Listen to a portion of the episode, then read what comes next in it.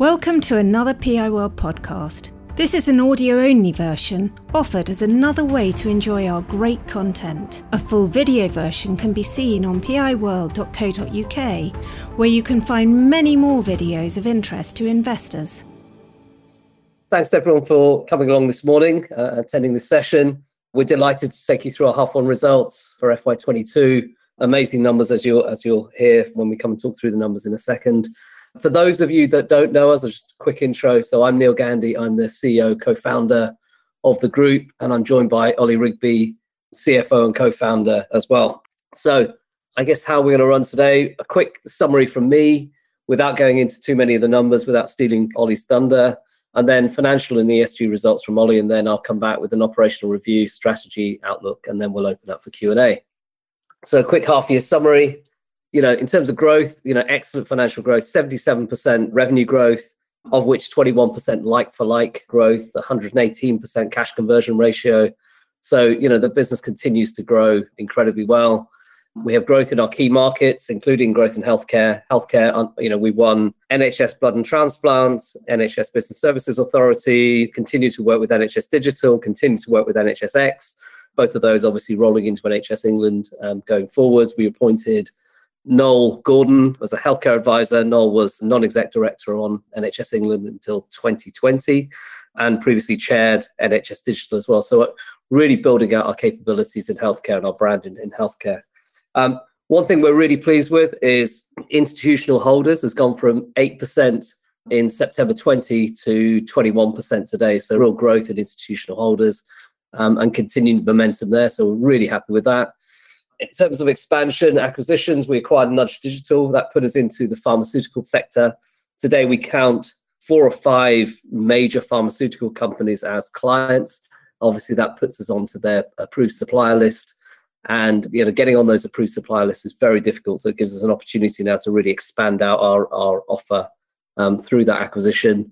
We've talked about building out our team. And then the big news, I guess, for the half has been the move to a single new brand, TPX Impact, and the beginnings of the implementation of the unitary structure. I'll come and explain some of that in a bit more detail later on. And investment for growth. And again, I'll explain Open Dialogue, which is a new product, new SaaS product that we launched in August, and, and what's happening with that as we look to send that off on its journey and into its own trajectory. So, look, that, that's a quick intro from me. I'll, I'll hand straight over to Ollie. Morning. Thank you, Neal. Um, thanks everyone for taking the time this morning to um, to hear us run through the results. As Neal said, yeah, fantastic set of half year results. Absolutely delighted with them. Revenue up 77% to 37.5 million. But as Neal alluded to, most pleasingly, we continue the like for like organic growth that we saw in prior year with 21% organic growth in the first half of the year. That has translated into strong EBITDA growth, up 83% to 5.3 million against prior year 2.9 million. Probably most pleasingly, though, is that we've seen a 40 basis point improvement in EBITDA margin from 13.7% to 14.1%, despite the fact that prior year period was obviously peak COVID, where there was no spend on uh, travel, entertainment, etc., which we started to see come back, obviously, um, in, in the half reported here. We've got another slide looking at sort of growth in margin over the last three years and also with some views about how that's going to change going forward in a couple of slides' time, which Neal will run through.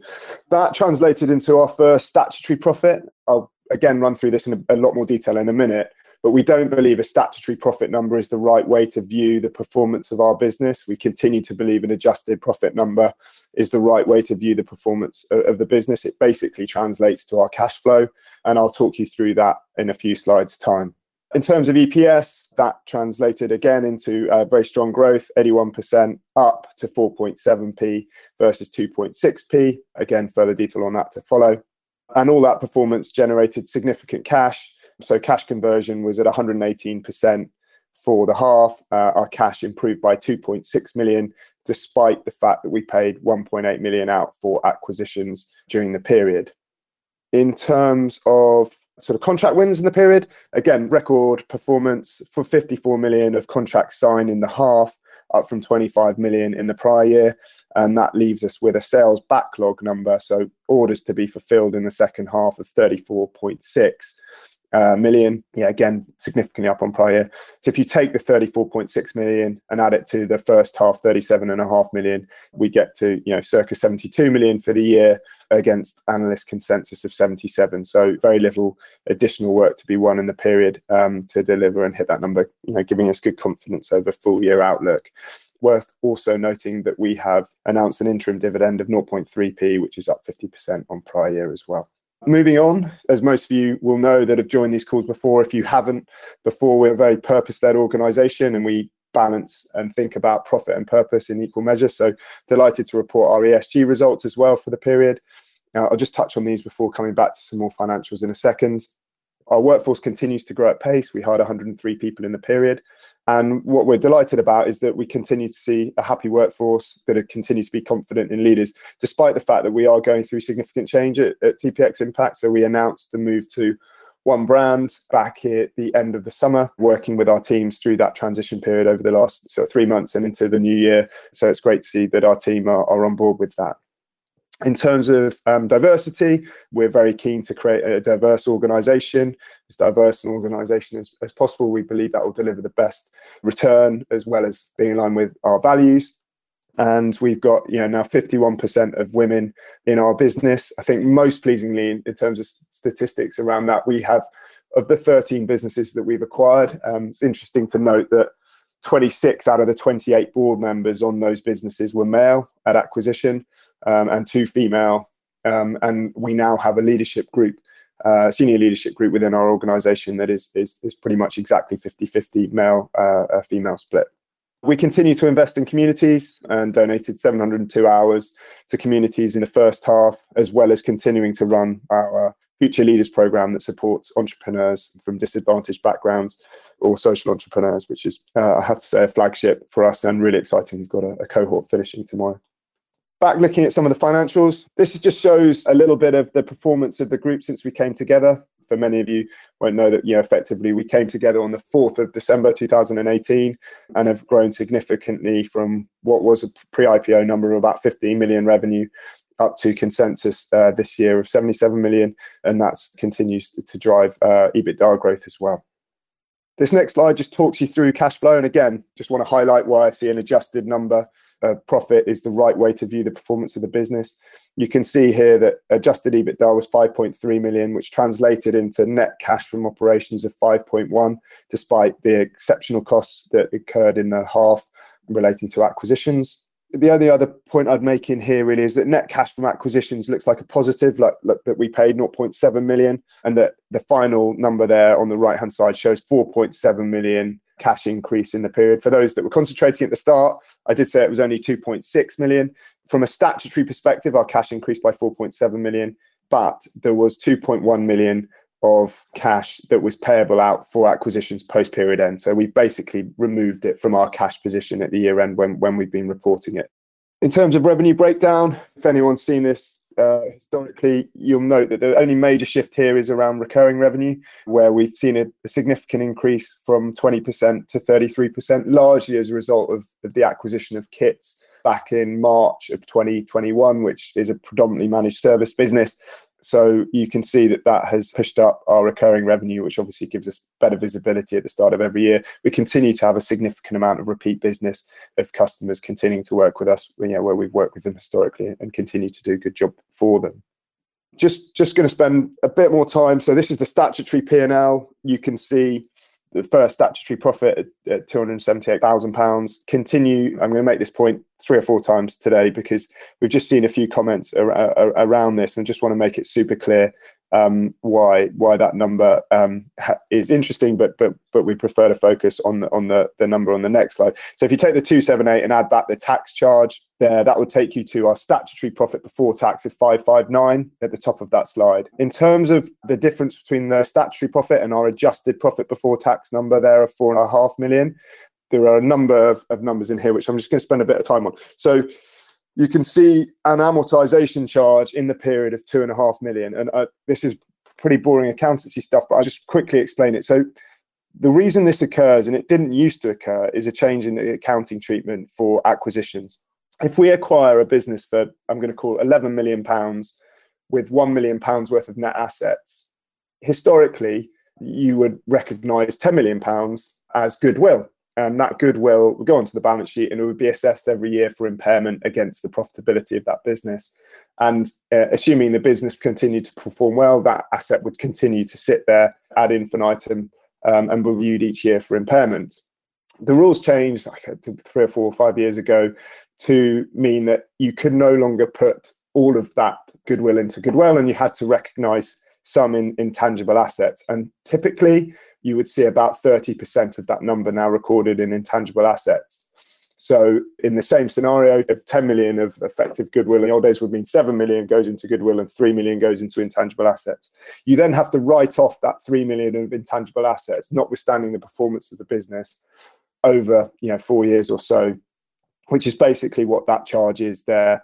So that's what the amortization charge is. The loss on fair value movement of contingent consideration. We've talked about this historically. we said it would come down and it will come down. This is a legacy of the earnouts the structures that we historically had in place, which meant that we would pay additional consideration for businesses based on performance. And again, j- just to go into a bit of detail, if we were buying that business, a business for 11 million, and there was an earnout where we might have to pay another, say, two million pounds, we have to make an assessment at the point we bought it about how much further consideration we would pay out. If we assumed it was 12 million, we would pay out and actually they delivered 13 million we had to pay out so that extra 1 million pounds we have to pay out goes through the p&l as a charge just based on us underestimating uh, that number. It could be that a business underperforms you end up actually with a clawback situation and we would then end up with a credit through our p&l which would make our stat profit look incredibly positive despite the fact that perhaps our overall performance wasn't very strong. So that's again why for us it's not a number that should be included at all in here.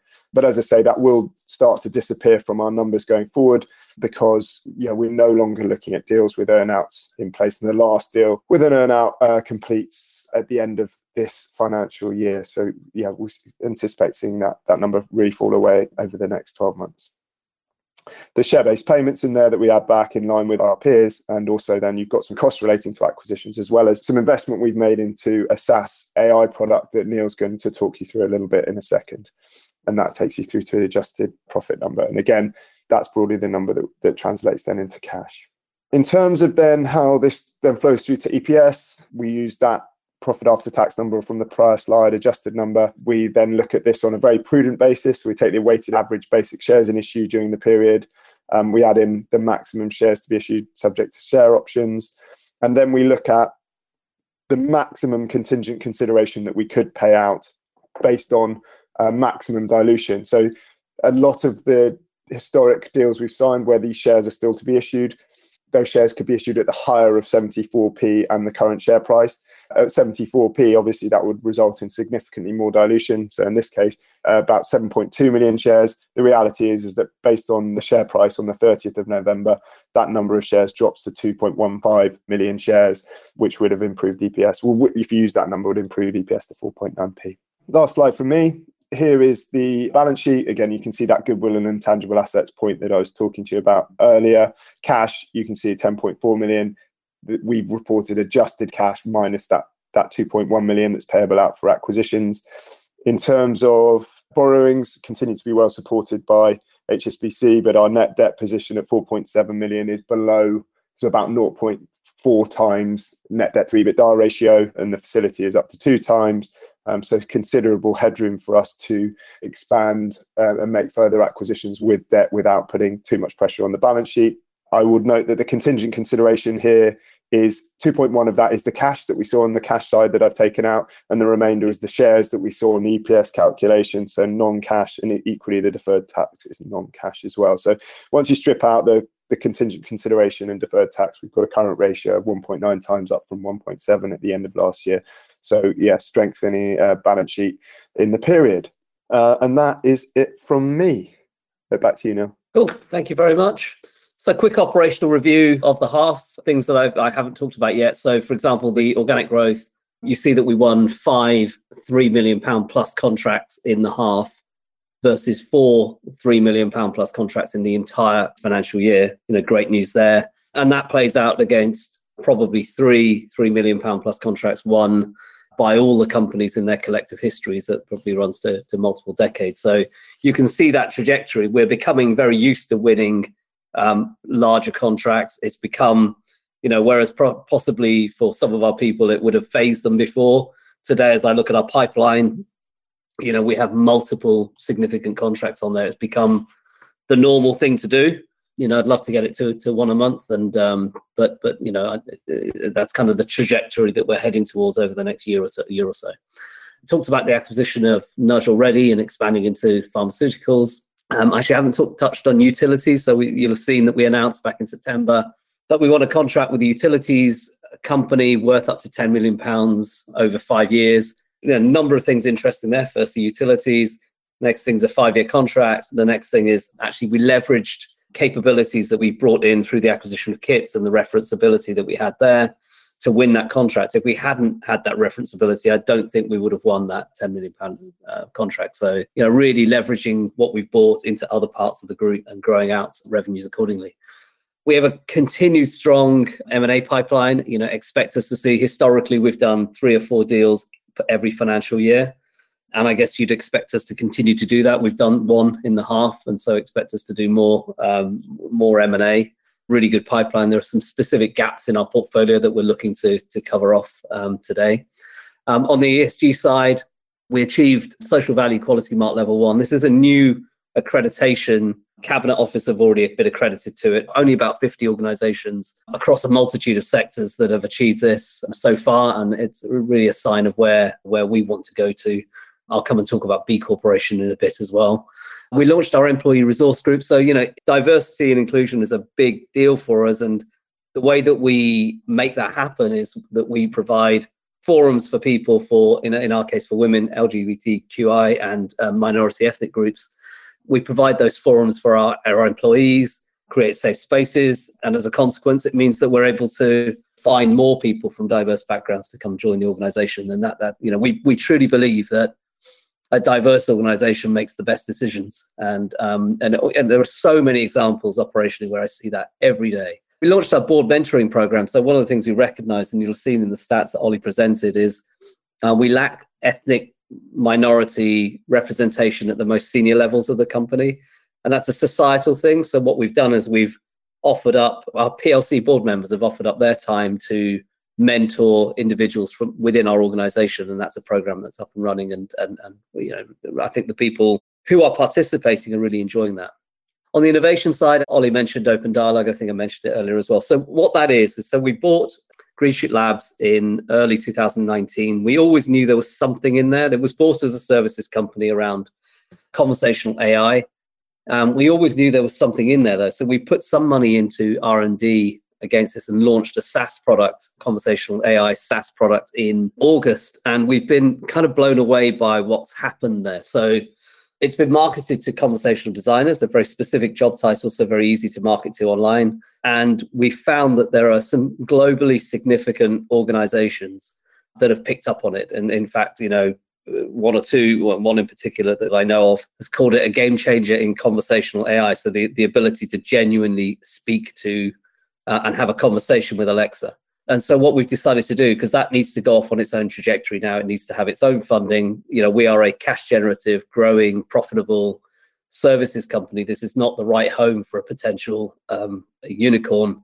Um, that that we believe this this could well be on uh, with the right execution, and the right team, and the right plan, the right money. Um, so you know that will be spun out. We will retain a minority ownership position in that um, and then it can go off on its own journey. And it, it means that we can, you know, divert our own um, cash towards growing this the, the core business that we are today.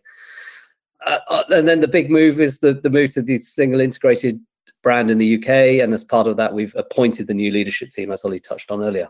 So you know, it's been a busy busy half, as you might expect us to have, and you know, I guess we've become known as having those kind of quite intense periods for them to continue. So uh, you know, long, may it continue, I'll, I'll, talk about outlook in a bit, but long may it continue into the into the second half and beyond. Um, in terms of our market, you know, some of you will have seen this already. This is the macro picture. So this is taken from Tech Market Views Public Sector um, Software and IT Services report for 2021, and what it shows you is new versus heritage. So new means move to cloud, agile working practices, um, design led, work and data as well. And you know, you see that that's the place that we play in. Our larger systems integrator type companies have always played in that kind of heritage space and are trying to move into this new space. Sometimes we believe that their organizational structure, the way their way of working, makes it very difficult for them to be competitive in this space. Obviously, they continue to win there, but whether the, you know whether the client's getting great outcomes is a different matter. So this is the new space that we're working in. As you can see, by 2024, expected to be 57% of the market. You know, that's the world that we operate in. Um, you know, significant growth, great opportunity in front of us as a consequence of that. We recently took another view on the market and had some further data produced for us, which is taking GlobalData's report, adding it to tech market views and kind of creating a blended view. Because what we wanted to understand is how much of that what is broadly lumped into IT services how much of that is technology, how much of that is data, how much of that is design. Uh, as you see here, technology is the lion's share at 46%. What's startling and, and interesting is data, though, right? So you see 33% there in analytics, machine learning, and you know significant opportunities there. And, and that's an area that we don't have an offer in today. Really, we we kind of do, but it's not as strong as it could be. So I think from an M&A perspective, you'll expect to see us look to fill that gap. What's also interesting is 20% in design design is not designing like front end development or whatever. It's, it's not what design is. Design is looking at a service as it works today and redesigning how it works. So, a program of work that we're doing right now for LandReg is looking to redesign how the house buying process works in the UK. You know, it's archaic, it's slow, it's frustrating, and so they've asked us on a very short engagement, actually, as part of a bigger program that we're doing for them, to really look at how, how does that work? How can we improve it? How can digital transformation really help us to change the way that that, that can actually work? Really exciting work um, that, that we're doing there. And I would say that we probably have the largest public sector focused service design team in the UK. And, and, and you know, while we've been disparate, we've not been able to make that claim. While we bring everything together, we can make that claim, and I think that's something that you'll see us market into the future. So, so very exciting there. In terms of strategy, so you know what I'll cover off is the big thing is coming together, and you know why are we doing that? So, in all honesty, you know what what has been happening up until recently is we had our family of brands approach with a, an underlying kind of um, collaboration layer was great and it, it had worked clearly it, it, it had worked but we could see areas of friction that were emerging and becoming bigger and bigger and it's something that we needed to deal with. So you know firstly typically on a public sector bid you get the date of publication of the request proposal through to first submission. You usually get 10 days. We were spending the first day so 10% of our time working out which brand to front it with. Clearly that's a waste of time. It's not something we're looking for.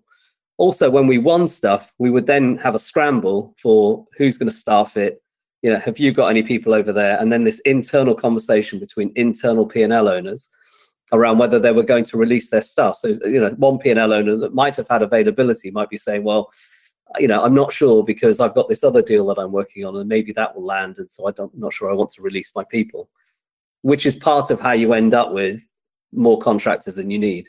Uh, or more associates than you typically need. So, so breaking down those silos is you know one of the big wins as is sector sales specialists, you know, it, it, we'd got to the point where we had multiple companies, each with capability to sell into local government.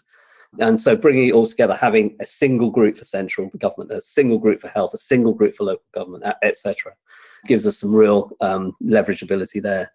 In terms of marketing, if you look at the combined marketing organization and cost of all of our companies doing their own marketing, put it all together, you end up with you know substantially greater opportunities to market a brand new brand um, as an integrated offer, uh, an end-to-end integrated offer, so that our customers really understand the, the, the capability and breadth of, of, what we can do. So huge opportunities there about being more effective. Efficiencies, you know, we're putting in a new finance system at the moment, NetSuite. We're putting in a new HR system at the moment. We're putting in a new recruitment uh, management system at the moment. And then after that will come CRM and professional service automation. These, you know, it will take time once they're in, we're convinced that we end up with a substantially more efficient organization as a consequence. Shared services, marketing and sales, I've talked about, but HR and finance. HR have already come together to a single integrated HR team. And last half alone, we hired 103 people. So it just shows you the effect that you can do of bringing the capabilities together and, and leveraging all of our capabilities. And, and, and there's more to come there. In terms of better utilization, one of the things we're doing in the reorg and, and bringing everything together is creating a function we, we call kind of air traffic control, which is looking out at what's coming down the pipe from a, a forecasting perspective, and then looking at what our projects we're on and where our people are, and, and then working through how to maximize that kind of utilization. I think that is where we'll end up with some further margin opportunities as well. In terms of attracting the right talent, you know, bringing it all together means that we can really differentiate ourselves as an employer and, and really create a modern 2021 and plus employee value proposition, you know, recognizing the need for hybrid working, recognizing the need for people to live wherever they want to live and embracing that fully as an employer. More diverse leadership team, the, the sort of 50 50 male female split in our leadership team means that we can attract even more talent towards us as a consequence of that. And you'll see us launch an academy, and I, w- I will talk about an academy in a little while. And then finally, in terms of maximizing impact, you know, there's enhanced investment in communities, but B Corp, let me focus on B Corp in the interest of time. So B Corp is a global certification program really designed to certify companies that are truly run in the interest of multiple stakeholders, all stakeholders, rather than just exclusively in the name of profit. Those of you that have heard me speak before will know that I firmly believe that companies run in this way end up delivering better shareholder value um, because they're just better run uh, companies. The reality is that we would get B Corp status today if we're a single UK P&L. At the moment, it would be too hard because of the multiple legal entities that we have. As we bring it all together, we will then go for B Corp status, and uh, we anticipate getting that at the very latest by March of 2023. And then continuing to focus on that kind of impactful work. The house buying process, how many of us have been frustrated by that in the past? And so driving work like that really motivates our people and, and really motivates us. It's, it's interesting, it's, it's exciting work there has been some commentary from others around margin pressure at the moment. And, and so I just wanted to talk about that and talk about our overall EBITDA levels directly after this. So, a few things here. So, firstly, I think what has happened for us is that we have been previous prior to pandemic, we were very London centric. Our biggest offices were in London. And so we were paying London like wages and we always have done. And so with the pandemic, we then started recruiting people from all over the place. And in fact, we've just done a map of all of our people, all the postcodes. And you know, the spread that I see on that map is everything, you know, everything from Cornwall to Edinburgh and pretty much everything in between of the people that we've recruited. But what we've never done is we've never stopped to say, hang on, um, should we be paying, you know, what should we be paying to a, a, a developer in South Wales versus a developer in London or whatever? We've just used the same salaries. And I think what we've done is we've we've exported inflation to others. Um, so if there are companies out there, and I, I use Admiral Insurance because it's an example that I know, Admiral Insurance in South Wales have historically traded on the fact and taken advantage of the fact that staffing costs are typically a lot lower in South Wales. Now, what we're now doing is going to companies and hiring people out of them, paying the salaries that we've always paid. So, yes, we're seeing wage inflation, but we're seeing wage inflation that for us is normal rather than exceptional. And I think that's one thing that I think I'll talk to. In terms of attracting the right talent, you know, we are circa 50 odd percent associate to full time employee. A full time employee is 15% on average, 15% lower cost compared to a contractor when everything's loaded up. And so just switching that a bit obviously has a margin lever for us. So, you know, that's really interesting for us to start to do. And as we mature up our brand, mature up our employee value proposition, I think we can begin to switch that academy. So we will launch our own academy, and so expect to hear more from us on that in, in, in due course. I have to say though, you know, this is all about getting the right balance of being able to put people onto a client project that know what they're doing and delivering on that quality. I think if you put too many sort of graduates from your academy onto a client, I think one of the inevitabilities is that you will lose project quality and we will not drop our project quality. It's just it's too embedded in who we are. So we will use the academy, you know, whether we'll take in 30, 40% of our intake from the academy, I think is a different thing. And then the last thing is leveraging Bulgaria. Now, we've not really been able to leverage our Bulgarian operation as much as we could do because of public sector. So, you know, particularly central government is adverse to using um, people that are located outside of the UK. However, our commercial clients, the utilities client and another one, another significant client that we recently won in commercial sector, both of those contracts involve us leveraging some of the Bulgarian operations. So we begin to see that grow. And you know, the gross margin opportunity in some of that is, is 50% plus. So again, it's another lever for us, and so that sort of talks to um, some of the other commentary that's kind of out in the market. But let me, I guess, show you a picture, which is our EBITDA percentage to date. So FY19, 9.5%, FY20, 12.1%, FY21, 13.9%. Quarter that we've just delivered is 14.1, and, and the expectation for the year is just over 15. So we are on a trajectory to increase our EBITDA margin. And over a few years, our goal is to get to high teens, which is where we think we can get to. We can take this to high teens. Our goal is to get to high teens EBITDA margin. And, you know, notwithstanding anything else that's going on in the market, we believe confidently because of the levers that we've got um, that we can continue to get there and, and the economies that will kick in as a consequence of bringing everything together. So I'd finally just reiterate the commercial vision. So some of you know this. So we had a commercial vision to March of 23 previously to reach 100 million run rate. We feel like we're about to smash through that. So we thought we better set a new goal before we smash through it rather than sort of flailing around trying to find the next goal. So we set ourselves a goal of 200 million run rate by March of 25. And one of the drivers for that is just to become a major public sector player, um, become a top 20. And that would require us on a run rate basis to be about 150. And obviously, these numbers are changing all the time. But certainly, the goal is to be 200 million run rate by March of 25, continue to deliver on that 10 to 15% like for like organic growth, continue to make further earnings enhancing acquisitions. Each of these acquisitions, people talk about dilution. Um, each of these acquisitions adds to EPS every time. You know, they're always earnings enhancing and they always add to EPS. And I think the magic number for us has always been EPS. Um, you know it's it's a case of how much of a percentage of the the bigger pie do you own rather than than than the actual percentage itself as far as we're concerned. And then continue to ensure that we generate cash strongly. And, and as you'll seen in the half 118% cash conversion ratio and continue to deliver on a dividend. And a lot of people ask us why we do that when we're in growth mode like we are. I think it's just great. You know we're a services company. We spin off cash um, we think it's good discipline for us to do that. So we're very pleased to, to, to announce the interim of 0.3 pence. And you, you, can see the half one 22 progress that we've made against each of those um, so far as well. Obviously, one thing we always do is have our financial vision that always sits alongside our ESG vision. So we intend to halve the 21 gaps that we've identified across representation, pay, inclusion for employees from underrepresented backgrounds and continue to work hard at that. We are carbon neutral already. We want to put a stamp on the business that says we are net zero. Now, that is difficult to do because it takes years to become certified or verified by SBTi because you need years of data. So we are hiring a sustainability manager to help us to pull all that data together. But we know already that we are we are carbon neutral. Um, and then from a community perspective, you know, the big thing this country needs is people to, enter digital careers. And so far, we've kickstarted the careers of, of 1,092 people against a goal of 5,000. Outlook for the rest of the half, I think, as Ollie said, so we have 37.5 million revenue in the first half. We've got 34.6 million booked to be recognized in the second half. So that's 72.1 against analysts' expectation of 77. So we're feeling very confident to deliver in line with those recently upgraded expectations.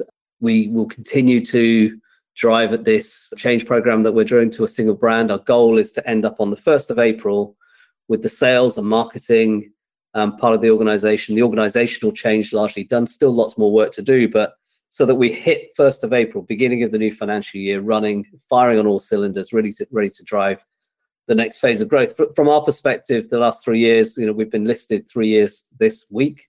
The last three years have been the warm up act, and, and we intend to take this platform that we've now created to really start to grow, uh, grow from here and head towards that 200 million. So, on that note, um, I think we'll take questions. We have a question here that says Could you explain why you're moving away from acquisitions structured with deferred considerations or earnouts? Um, I'll start and you know, maybe Ollie can join, uh, add to it. But the, the reason being, we're moving towards um, an integrated organization. And what earnouts do is stop you from being able to integrate um, companies as quickly as you might want to. Um, you know, take Nudge Digital as, as an example. They're great in pharmaceuticals. We want Nudge Digital and the and the, the the the business development people in Nudge Digital to focus on going out winning pharmaceutical clients and growing those pharmaceutical clients they don't need to be worrying about all the back office stuff and all the other bits that that they typically have to do um, when they're running their own P&L standalone company, with, and particularly within the constraint of a of an earnout. Um, and so it just allows us to integrate companies faster. Thank you. And there's a question Who's Grant Harris, a 20% holder? Will he divest to institutions in time? Um, I think Grant is a 12% holder. Um, and he was the um, the founder of KITS, um, and so he's come in um, you know, they're on a part cash, part shares deal that we agreed. and yes, he will divest to institutions. I mean, we, we have great institutional demand. as I said, gone, gone from 8% holding to 21% holding um, in, in just over a year, uh, or in about a year, sorry. And uh, and we see we continue to meet institutions and continue to see, you know, we're, we're on many, many more watch lists um, than we were on before. So uh, yeah, you would expect to see that come down. Thank you. How's the staff feedback been to the new leadership structure under TPX? We, we measure a monthly pulse of our staff, and I think we scored 7.4 out of 10 um, the last time around. And that's been pretty consistent now for um, over a year. So if you look at how we scored a year ago when there wasn't this change and um, you know people were uh, you know were working within their own uh, individual P&Ls within their own brands was about the same score as we're getting today. Uh, one thing we did do is we um, we pulled all of our UK people together into a single place um, at the back end of September. It's great to be in a room with with hundreds of people, um, and um, directly after that, we we ran a, a, a survey where uh, talking asking how excited they were about the opportunity of coming together. Uh, where five was really exciting and, and really excited, and one was you know complete disaster um, not completely disaster, but unhappy. And you know, of that survey that we ran, 60% scored four and five, um, 30% scored three, um, which you'd expect, right? People sit on the fence and kind of wait for us to deliver on what we're saying, rather than necessarily kind of just accept it there and then. And then 10% scored one, and you, you'd expect that, right? I mean, I think that was a brilliant score. I was super happy with that. That only 10% would score one because those people have joined small companies, individual brands, they had an affinity to that, and and to, to for only ten percent of people to think that that's this is going to be a problem for them. You know, we will work with them to to um, do our best to kind of um, assuage their fears, but at the same time as that, you know, if you joined a company of twenty people and because you always wanted to work for a company of twenty people, I'm sorry, we are eight hundred and thirty-seven. Um, there's not a lot we can kind of do about that, but um, at the same time as that, there is a, a pool of people that we think that out in the big systems integrators, they are frustrated by the processes that they work within that would would love to come and work in this um, company uh, that we're creating. So, um, you know, we want to bring every single person with us. Absolutely, we want to bring every single person with us, but we fully accept that we can't bring every single individual with us. Thank you. And how are public sector bodies viewing digital transformation at the moment? Have they moved out of crisis mode? Uh, very much so. In fact, you know, I, I think they moved out of crisis mode pretty quickly last year. You know, it, it start, we started to win projects around, for example, um, the first uh, NHS blood and transplant deal, I think was, was it last year? It probably was last year, wasn't it? and that's in no way a, a you know a, an emergency covid related type thing most of what we're winning is not in fact none of what we've won i haven't won i don't think we've won anything that's covid related since pretty much half one last year where we did win you know a few projects um, ever since then half two last year and then half one just gone it's that we haven't won any there hasn't been any covid related projects for us Thank you. And what's your aspiration to have private versus public sector breakdown in revenues by the time you reach your 2025 goal? We, we stated um, 75 25 in the favor of public. Now, whether that is, you know, it turns out, I mean, our, our commercial sector businesses are beginning to grow. Um, you know that 10 million pound contract with the utilities company but others as well that we've we've recently won that haven't fed through to numbers yet um, you know i think we've got a, a, healthy competitive tension running internally which is fine right each are trying to outgun each other um, and so that that helps us to um, helps us to get there. But you know, it's it's kind of difficult to say. The only the only number we've put, put out there right now is 75 25. And what's the difference between winning a public sector and winning private sector? Is it quicker decision making in one than the other? And, and what other factors are different between the two?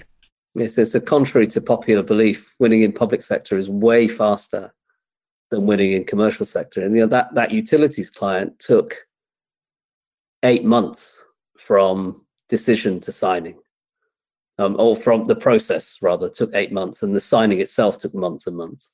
Um, it, you know, whereas you can win a five six million pound public sector contract in two months flat, um, because what they do is they publish their timetable alongside the um, the the RFP.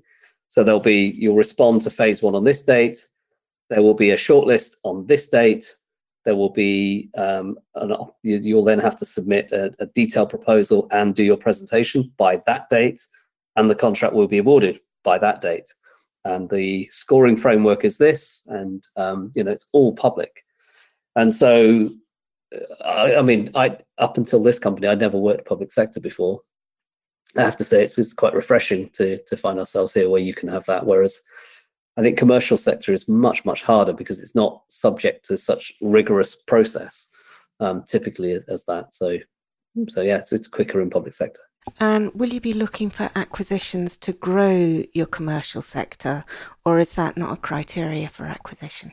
The main criteria for acquisitions are continues to be access to new um, new verticals, um, as we did with Nudge, um, but also then new capabilities. Um, you know, so for example, one of the things that we're not strong in right now is the Microsoft stack around. We're, we're strong in Azure in cloud migration and migrate to Azure, um, but we're not strong in the kind of um, Office 365 um, or Microsoft 365 Power Platform um, and um, uh, that that kind of suite of products. You know, where, where public sector, both Crown Commercial, um, Cabinet Office, and uh, NHS have signed big deals with Microsoft, and we're not we're not very big in that space. So so I think you know there are areas that we're looking to add, and, and data would be another one. The areas that we're looking to add where we can really add to our capability. Tremendous. Thank you very much. And that's the end of questions. Do you have any closing remarks? Uh, no, just uh, thank you all so much for giving up uh, an hour of your time. Um, and uh, you know, we, have had a great half year. We're really confident about um, hitting those expectations for the, the, the remainder of the year. And and think we're, as I said earlier, I think we're we've just built we're building the platform now for the next stage of growth for for the organization, and uh, we're really looking forward to to making it happen. PI World videos and podcasts are for general information and interest. They do not constitute any kind of recommendation or inducement to buy shares of any company. PI World is not offering any kind of financial advice, and nothing in our material should be taken as such.